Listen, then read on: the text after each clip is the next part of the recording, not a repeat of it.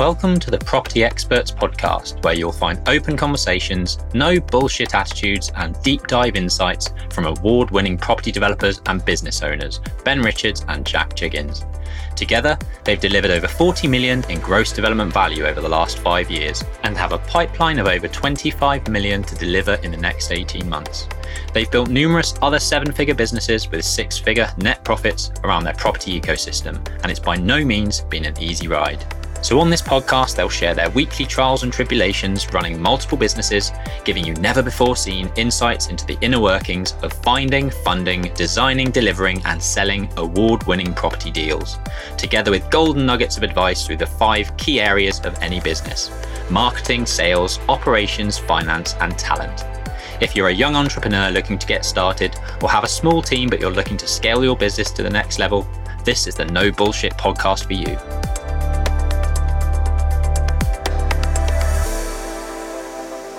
Hello, everyone, and welcome to this week's edition of the XP Property Expose Q&A. Welcome to all the new viewers and additional welcome to those that come and visit and say hello every week. Thanks for uh, very much for that. It makes it all worth it. So, welcome. Jack's actually over in Turkey at the moment on holiday. It's his turn to go and enjoy himself. Although he's just told me that most of the day he's been working, which you know standard for entrepreneurs and business owners to be working on holiday. But today we are going to be discussing these things. We're going to be looking at uh, one of the planning approvals that we've got at our project in Princes Risborough. Um, you'll find out what yada yada yada means.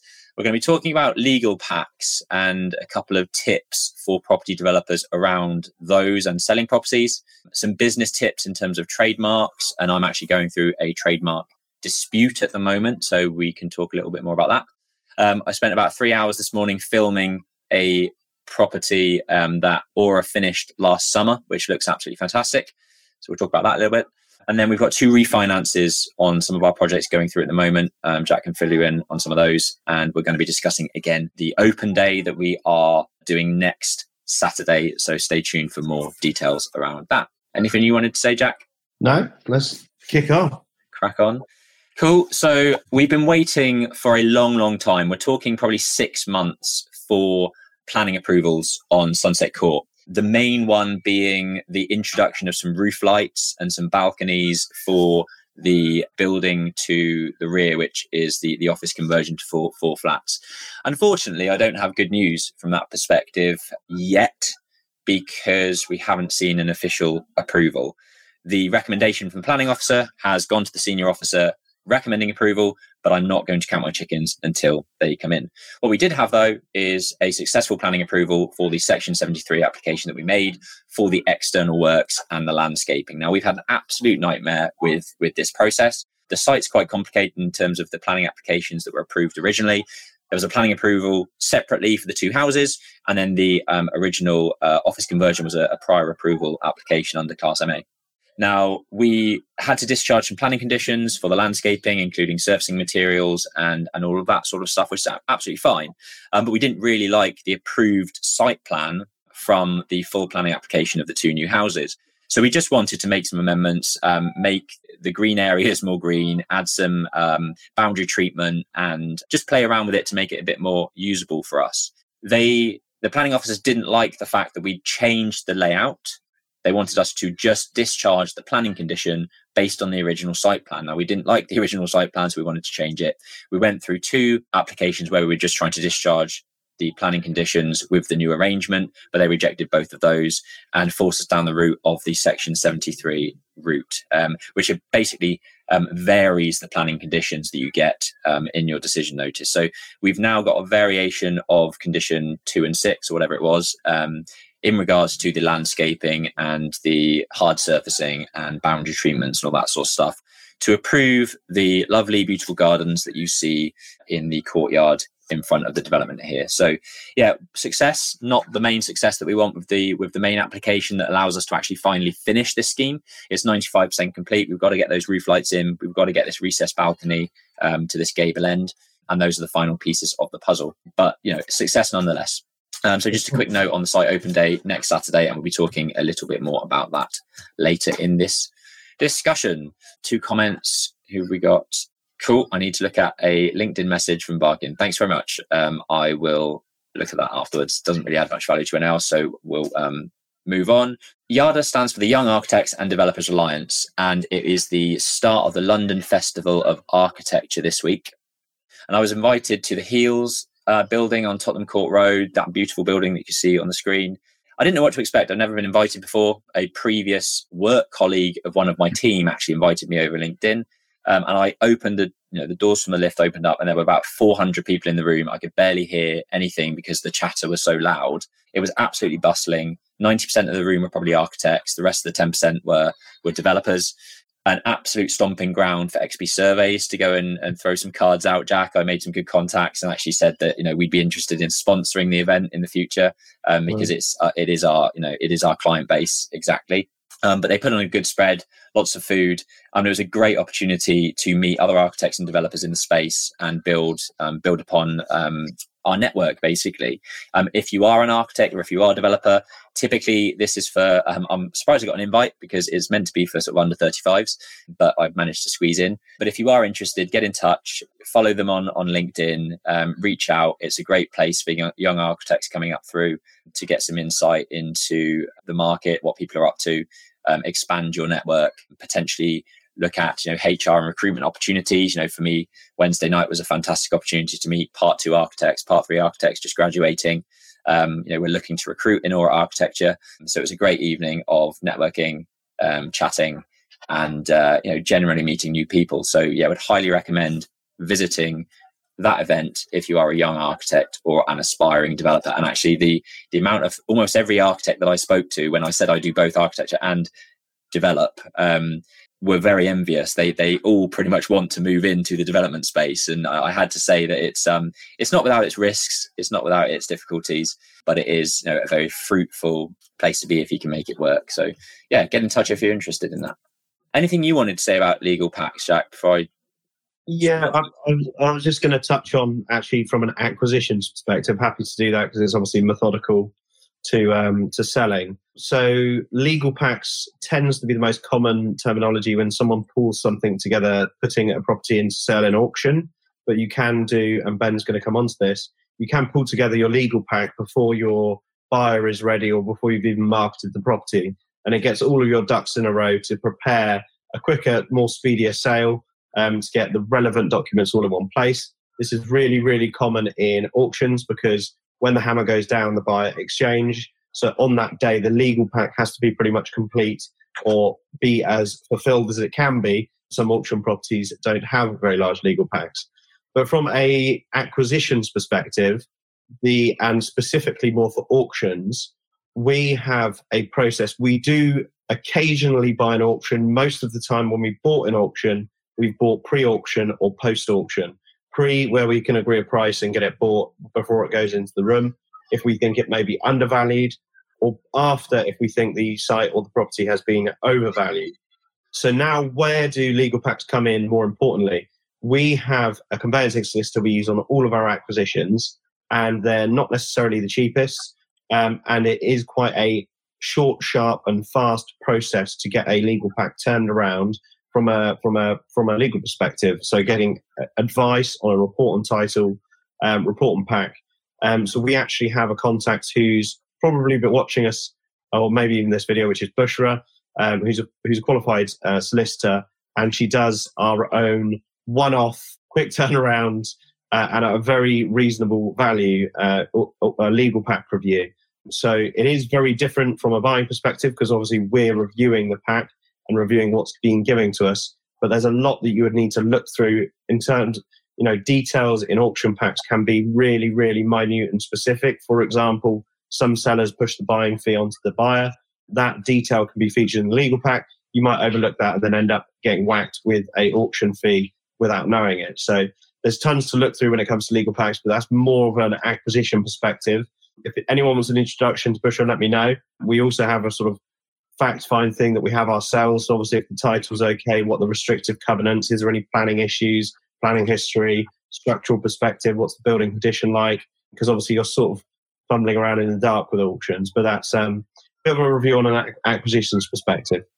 Cool, good stuff. Um, I wanted to touch on legal packs from a sale perspective because we're going through this process on Sunset Court now, and you know we haven't been as efficient as we could be with this. So this will hopefully help people that are getting to the end of their their schemes to pull together a robust pack of information whereby if you do get your sales start coming through and offers start coming through the door and you're going through the legal process, you've got your ducks in a row to um, speed up that process and give the solicitor everything that they need. So I thought I'd pull together a, quick list of some of the things that we're we're currently pulling together for um, Sunset Court.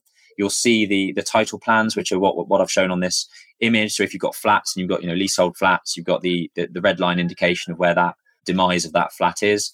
And then we've also got um, in this particular project, we've got a site plan with a few other details. So you know your red line is for your demise of the actual property.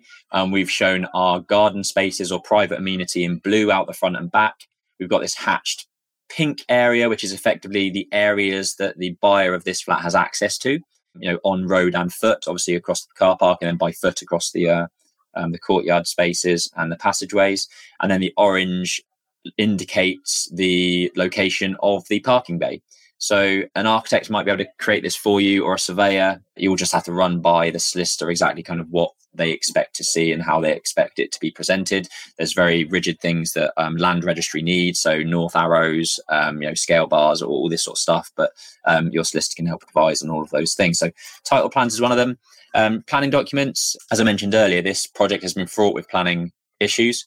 So there are a lot of separate planning applications there are a lot of decision notices. There are a lot of planning conditions that have been discharged. So there's a you know a, a discharge notice for those. So ultimately, getting all of that stuff in one place to send over to the um, solicitor is just going to help things along nice and sp- uh, smoothly. So all of your um, planning decisions, all of your condition discharge decisions, um, and anything else relevant that the solicitor is going to need to pass on to the buyer any building warranties that you've got in place, so structural defect warranties or or PCCs, um, which are professional consultant certificates.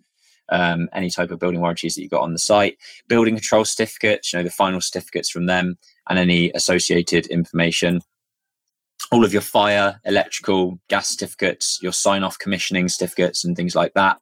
An O&M manual, preferably. So we package up all of our O&Ms into a Google Drive link send that across to the um, the solicitor, and actually we, we might still be updating that that drive link as and when the contractors drip feed some of those those operations and maintenance manuals throughout the process or at the end of the project once it's all been installed.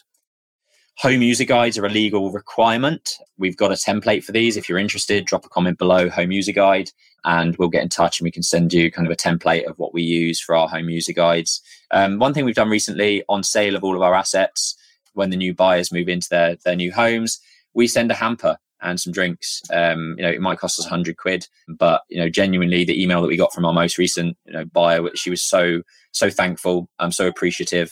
It's just a nice little you know customer cuddle from a developer to welcome people to their new home. I remember when I bought my bought my first flat about 12 years ago.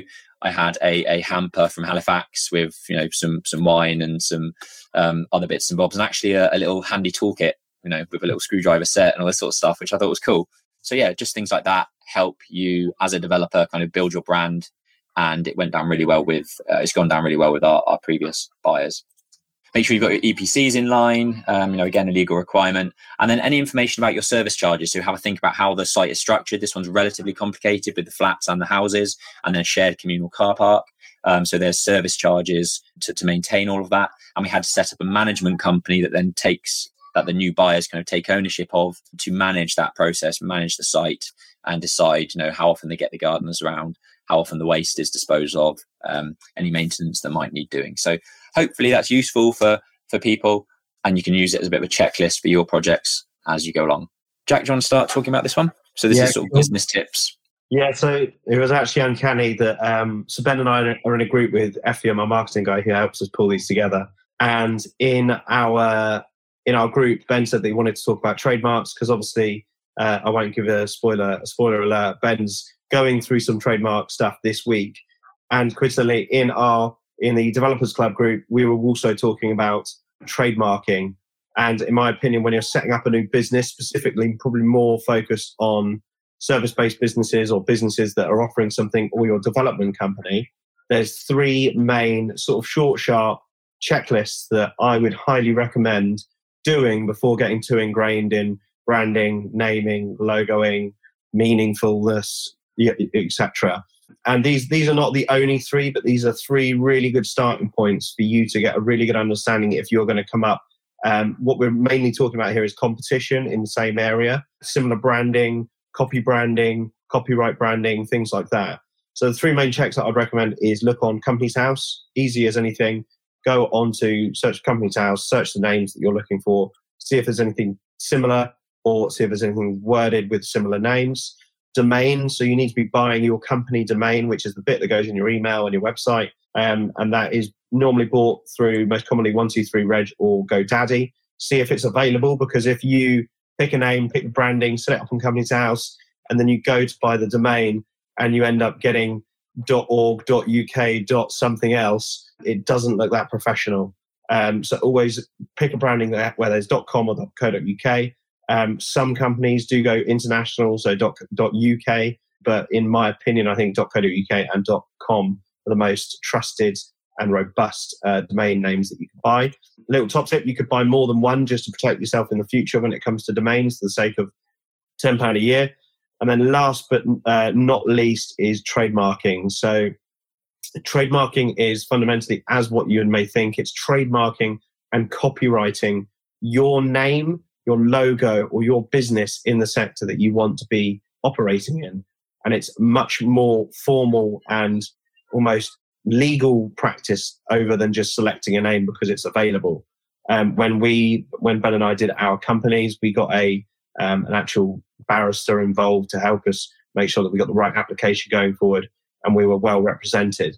So if anyone out there thinking of setting up a business or you you have set up a business, just go and check these three areas. Obviously, if you've set the business up on Companies House, you've already secured that naming.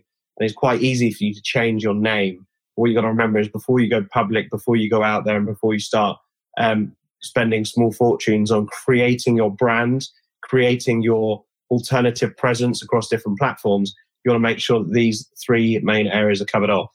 And Ben, I think Ben's going to give you a bit of an example of why this might be beneficial, specifically speaking on trademark. If you're excited by some of the property developments or investments that we talk about on this show and want to know more about investing £100,000 or more with XP, email info at xpproperty.co.uk to set up a call with one of our team. We can discuss our open investment opportunities and provide you with our track record details showing with complete transparency our historic performance project by project and how you could be part of our growing pipeline of developments. Yeah, I, I think. Um, I mean, I was looking at my my domain list um, couple of weeks ago. I think it's about 30 domains that I've bought and own now, uh, mainly because I kind of something pops into my head in terms of maybe that's a good idea for the future. You know, I, I want to kind of almost secure that that that web domain, and we've done the same thing with XP Property, XP Surveys. You know, I've got Aura hyphen Architecture, Aura Architecture, um, Aura Homes, Aura hyphen Homes, or you know, there's all sorts of things that I, have bought as a domain just to kind of like you know protect myself in the future. And I think people set up businesses very early on without necessarily thinking how big do they want to grow and how big could it get and thinking 10 years ahead. They're just thinking, you know, how what do I, I just want to set up my business, want to get going without actually thinking about 10 years in the future, how big the company may get and protecting yourselves for that that that period of time. They're just thinking about the here and now instead of actually thinking longer term about how big you want your business to go and how to protect yourself from day one by doing doing all of those things that, that Jack's been talking about. So yeah, I am um I'm currently going through a few issues and have been for the last, I mean, potentially even year. Actually, we, we might have started having conversations this time last year. But I've I've trademarked Aura architecture, Aura architecture and interiors. Um, the actual word Aura um, when it, when it relates to you know construction, architecture, design, that side of stuff. So yeah, we were notified that somebody registered a new trademark under Aura Kitchens about a year ago. Um, it's a company called Mereway Kitchens, relatively big brand, but work directly, well, predominantly with sort of B2B people and um, like direct to sort of direct to consumer, maybe. No, sort of direct to. So, so Aura Kitchens is a brand of kitchen cabinetry that they've created to sell direct to sort of businesses, so direct to resellers. They don't sell Aura Kitchens to the open market, but they sell it to specific resellers. And I was notified of, of, of you know, the Mereway Kitchens kind of registering this this trademark, which it does. So if you are registered on the Intellectual Property Office platform, which is on the screen here, if there is something similar um, submitted as an application, it will notify the similar trademarks to say, look, something else has been registered. We think there's overlap with kind of what your trademark um, is registered for. Have a look at it. Let us know what you think, that type of thing. So I looked at it. It, it had a lot of overlapping things with us as a design practice. So, you know, we design kitchens as part of our interior design, and there's a lot of design function that we do that they were trying to trademark as Aura Kitchens. Now, you know, in 10 years' time, I might, I might want to start and branch out into kitchen design and kitchens. Um, and, you know, I'm not saying I will do that, but I want to protect myself if I do want to do that. So I don't really want somebody coming in now and offering and, and trademarking Aura Kitchens from a design perspective, um, because I might in the future want to do that. And because I've already registered Aura architecture or interiors or that sort of stuff, you know, I was notified and I can put a, put a, put a stop to this or restrict um, what they can register.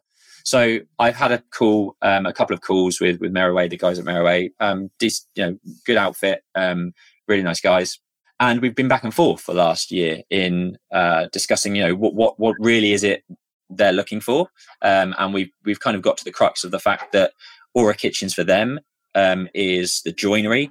It's you know not selling to the wider market, you know, direct to consumer. It's selling to businesses and, and sort of resellers, and we've managed to come up with a you know a heads of terms agreement whereby the registration of their trademark is restricted to things that won't restrict some of the things I want to do longer term, um, but also gives them the ability to kind of do what they want from a kitchen cabinetry perspective. So yeah, we've been back and forth numerous times. We've had a couple of video calls. Um, we've been back and forth on um, agreeing the heads of terms, but we're now in a place where the heads of terms are agreed.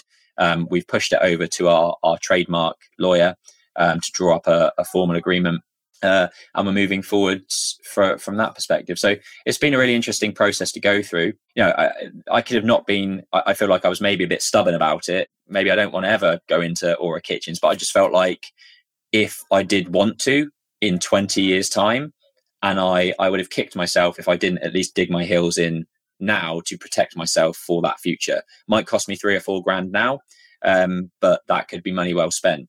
The other thing that I've got into the heads of terms agreement is that if Aura Kitchens, from their perspective, ever goes into liquidation or they they can they discontinue their Aura Kitchens line, that the Aura tra- Aura Kitchens trademark automatically transfers over to me. So you know that's part of the negotiation that we've kind of been discussing. So yeah, I think you know I feel like I've protected myself for future endeavors. May not ever happen, but yeah, I felt like it was the right thing to do. Cool. Number six. So today, this morning, I've been on site with Dan, my marketing manager. We've been filming this project for for two two and a half hours. It, it there's a lot more baby stuff in this house um, from these these photos that were done uh, late last year when it was finished. Um, you know, they've recently had a baby, and you know, when you have a baby, you realize how messy it is. Um, but there's toys and stuff everywhere. But it was, you know, it was a great opportunity to revisit one of our sites I love it. I think it looks absolutely fantastic. I hadn't actually seen it finished at all until today. I'd just seen these photos.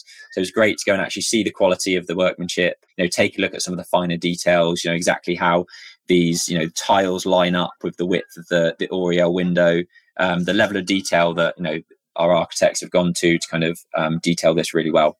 Sit in this Oriel window, which lets in loads of light, and this house tour will be coming out in the next two or three weeks. So if you're not already subscribed to the Aura Architecture YouTube channel, head over there now and subscribe. Um, you know, this is one of I think five house tours that we've done, um, and everyone that we do gets better and better. You know, we, we've upped the level of equipment and you know sound, voice recording stuff that we've done, and everyone that we do, we hope to make just that little bit better. So if you've got any feedback on it, constructive or positive, we'd like to know because it helps us improve what we do and tell us about what you would like to to know about these types of things. You know, I, I feel like people want to know what the cost is. Um, we try to give a, a, breakdown of kind of how much things cost, a little bit about the kind of detail of the process, the planning process, the build process, any issues that were had. But yeah, fundamentally, that's what I think. I'd love to know what what you guys think about how we can make those things better because we're going to be doing a lot of XP property tours um, as well in the future. So any feedback is good feedback. Cool. Refinancing. Onto, onto refinancing. So you'll see there in the photo in front, this is our double award winning um, 14 flat development in Abingdon, Oxfordshire. Um, the the photo on the left is just as we had bought the site, and the photo on the right is once we had uh, done a lot of work in the loft and added four dormers, and and we're also what you can't see is just finishing off the 14th flat refurbishment. But we're topical. We're we're refinancing two sites, one exit bridge, and this is long term finance. We've been moving around the market to see what the best option is for us and when we are talking about options, we're talking about trackers, fixing, loan to values, interest rates. What else are we looking at? Serviceability, interest only, or some part repayment. Um, and we've actually settled on this particular scheme on a fixed five year mortgage of 5.3% uh, for a block product. So that's the whole site on, on one mortgage, which is what we're opting for. The other particular site is more exit finance. So it's short term exit finance while we're selling off the flats. This site that we just showed you, we're keeping.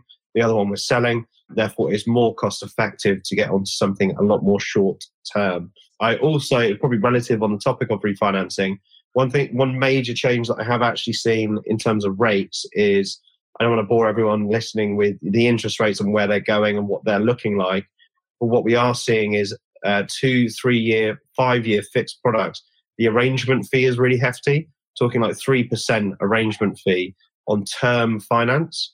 So if you fix something for five years, uh, these these arrangements used to be 1.5, 0.75, 1.25. They're now 3% for the same duration of that product. So not only have the interest rates cost gone up, I'd say be careful of arrangement fees because they have equally gone up. And it might be worth you looking at different products because if your interest uh, arrangement fee is 3%, your early redemption is like 3%, if you plan to get off or re, re, re uh, refinance anything, that might actually be a really expensive way to go. So be careful of the periphery fee, fees around these mortgages. Um, ours is 2% arrangement for a five year fixed at 5.3%, which we're happy with, which is 65% loan to value um, on our 14 uh, rented out flats. One of, one of them is an HMO, but the, the, the block brings in about £183,000 rental roll interest, and most of that will go to the mortgage, um, which is sad, but it's life. Yeah, it's what it is. I was speaking to, uh, or Sam um, from uh, Merry Oaks gave a good presentation about this at Brendan's event last week. He was actually saying some lenders uh, are charging up to seven or eight percent arrangement fees, mm. which he said, to be honest, he's never done an eight percent. He's done a five percent arrangement fee, which is still you know ludicrous. But you know, they're they're lenders are, are pushing things yeah. at the moment. They're I, testing I would, testing things. Yeah, I would caveat that with it all depends what you're getting for that. There's a value where yeah, yeah, there's a there's a value where everything works. For an example, we were buying a flat in Central Suites and we were paying on a mortgage a percent a month, which sounds really expensive considering we could have waited five months and got a four, probably at that moment in time, three percent mortgage but we were getting a huge discount to move quickly, which was way in excess of the cost of finance. So sometimes it's worth assessing the situation and why you need it. But yeah, an, an eight nine percent arrangement fee is uh, we might have to go into something else, Ben. I know it's ridiculous, isn't it? Cool. I mean, it's worth keeping on the point of refinancing. Jack mentioned the exit bridge. Um, Sunset Court, you know, is is the property and the development that we are moving on to an exit bridge. We're basically coming off the back of our development finance We've got one of the six houses into legals, which is great. But obviously, there's going to be a, a, period of time now, hopefully, sort of three or four months, where we get offers through the door and we start selling selling all of these units. But the development finance loan period is is coming to an end. We need to find a solution and exit bridging is designed specifically for that. So you, you take out the exit bridge for let's say 12 months. The rate that I think we're paying is like 0.82% a month or something like that. And the idea is that obviously as and when you you sell a unit you pay off that that debt as it goes down there are there are some exit bridging lenders that will actually allow you as the developer to take some of the sales proceeds so you know they might allow you to take 20% of the sales proceeds on every sale to allow future funding of other deals as opposed to just continuing to pay down all of the debt um, which is interesting you know it's a way of getting some of your money back quicker to you know either pay down some of your own debt or sort of move on and acquire other opportunities. So worth looking out for. But um, yeah, that's the site that we're actually doing the, the exit bridge for. So onto the open day, yeah, next Saturday, 10th of June, 10 till 2. We'll have a couple of you know drinks and nibbles. We've invited our investor base, our solicitors, our consultants, family, friends. Um, my little boy Lucas will be there running around causing havoc, I'm sure. And we'd love to see more of you there. So if you're interested in coming along, um, we're going to be talking through some of the difficulties that we've had with the site. We'll have a TV on site where we can talk through the, the sort of show the construction process of how it's um, how things have progressed. We did do a time lapse video of the new builds I haven't seen whether the batteries were char- changed enough to actually make oh. it worthwhile yet. Yeah, I've seen I've I've seen that. Is it all good? Yeah, it's fine. I mean, it might take us a week to put it together, but um, yeah, cool. Yeah, it is this there. Good. So, I mean, well, yeah, we'll we'll be showing kind of the whole progress of um, this site as it's unfolded, and you'll get to see the finished article ask us questions that you may have about how we've worked this scheme. We'll talk about the finances and the issues and difficulties that we've had with it. So, I mean, yeah, we'll, we'll, talk, we'll, talk, about everything, won't we? How we found it, how we then secured that in legals because it was a very competitive bidding process, how we've added value, what finance we used, how we structured that. So, everything that you would, would want to know from a 360 end to end development of a four flat two house development site we'll, we'll be we'll be sharing on the day yeah perfect well, that's it from us. Um, if you're interested in coming to the site tour, do let us know. But thanks for tuning in if you have done, and see you next week. So, everyone. These live Q&A episodes are all about helping you grow your business and build a property portfolio that provides financial wealth. If you have specific topics that you'd like us to discuss, make sure to comment on the platform you're listening on or email info at xpproperty.co.uk so that we can discuss your topic in future episodes. And if you found these conversations valuable for growing your business, make sure to click that follow button. And we'd really love for you to tell just one person about us. Thank you.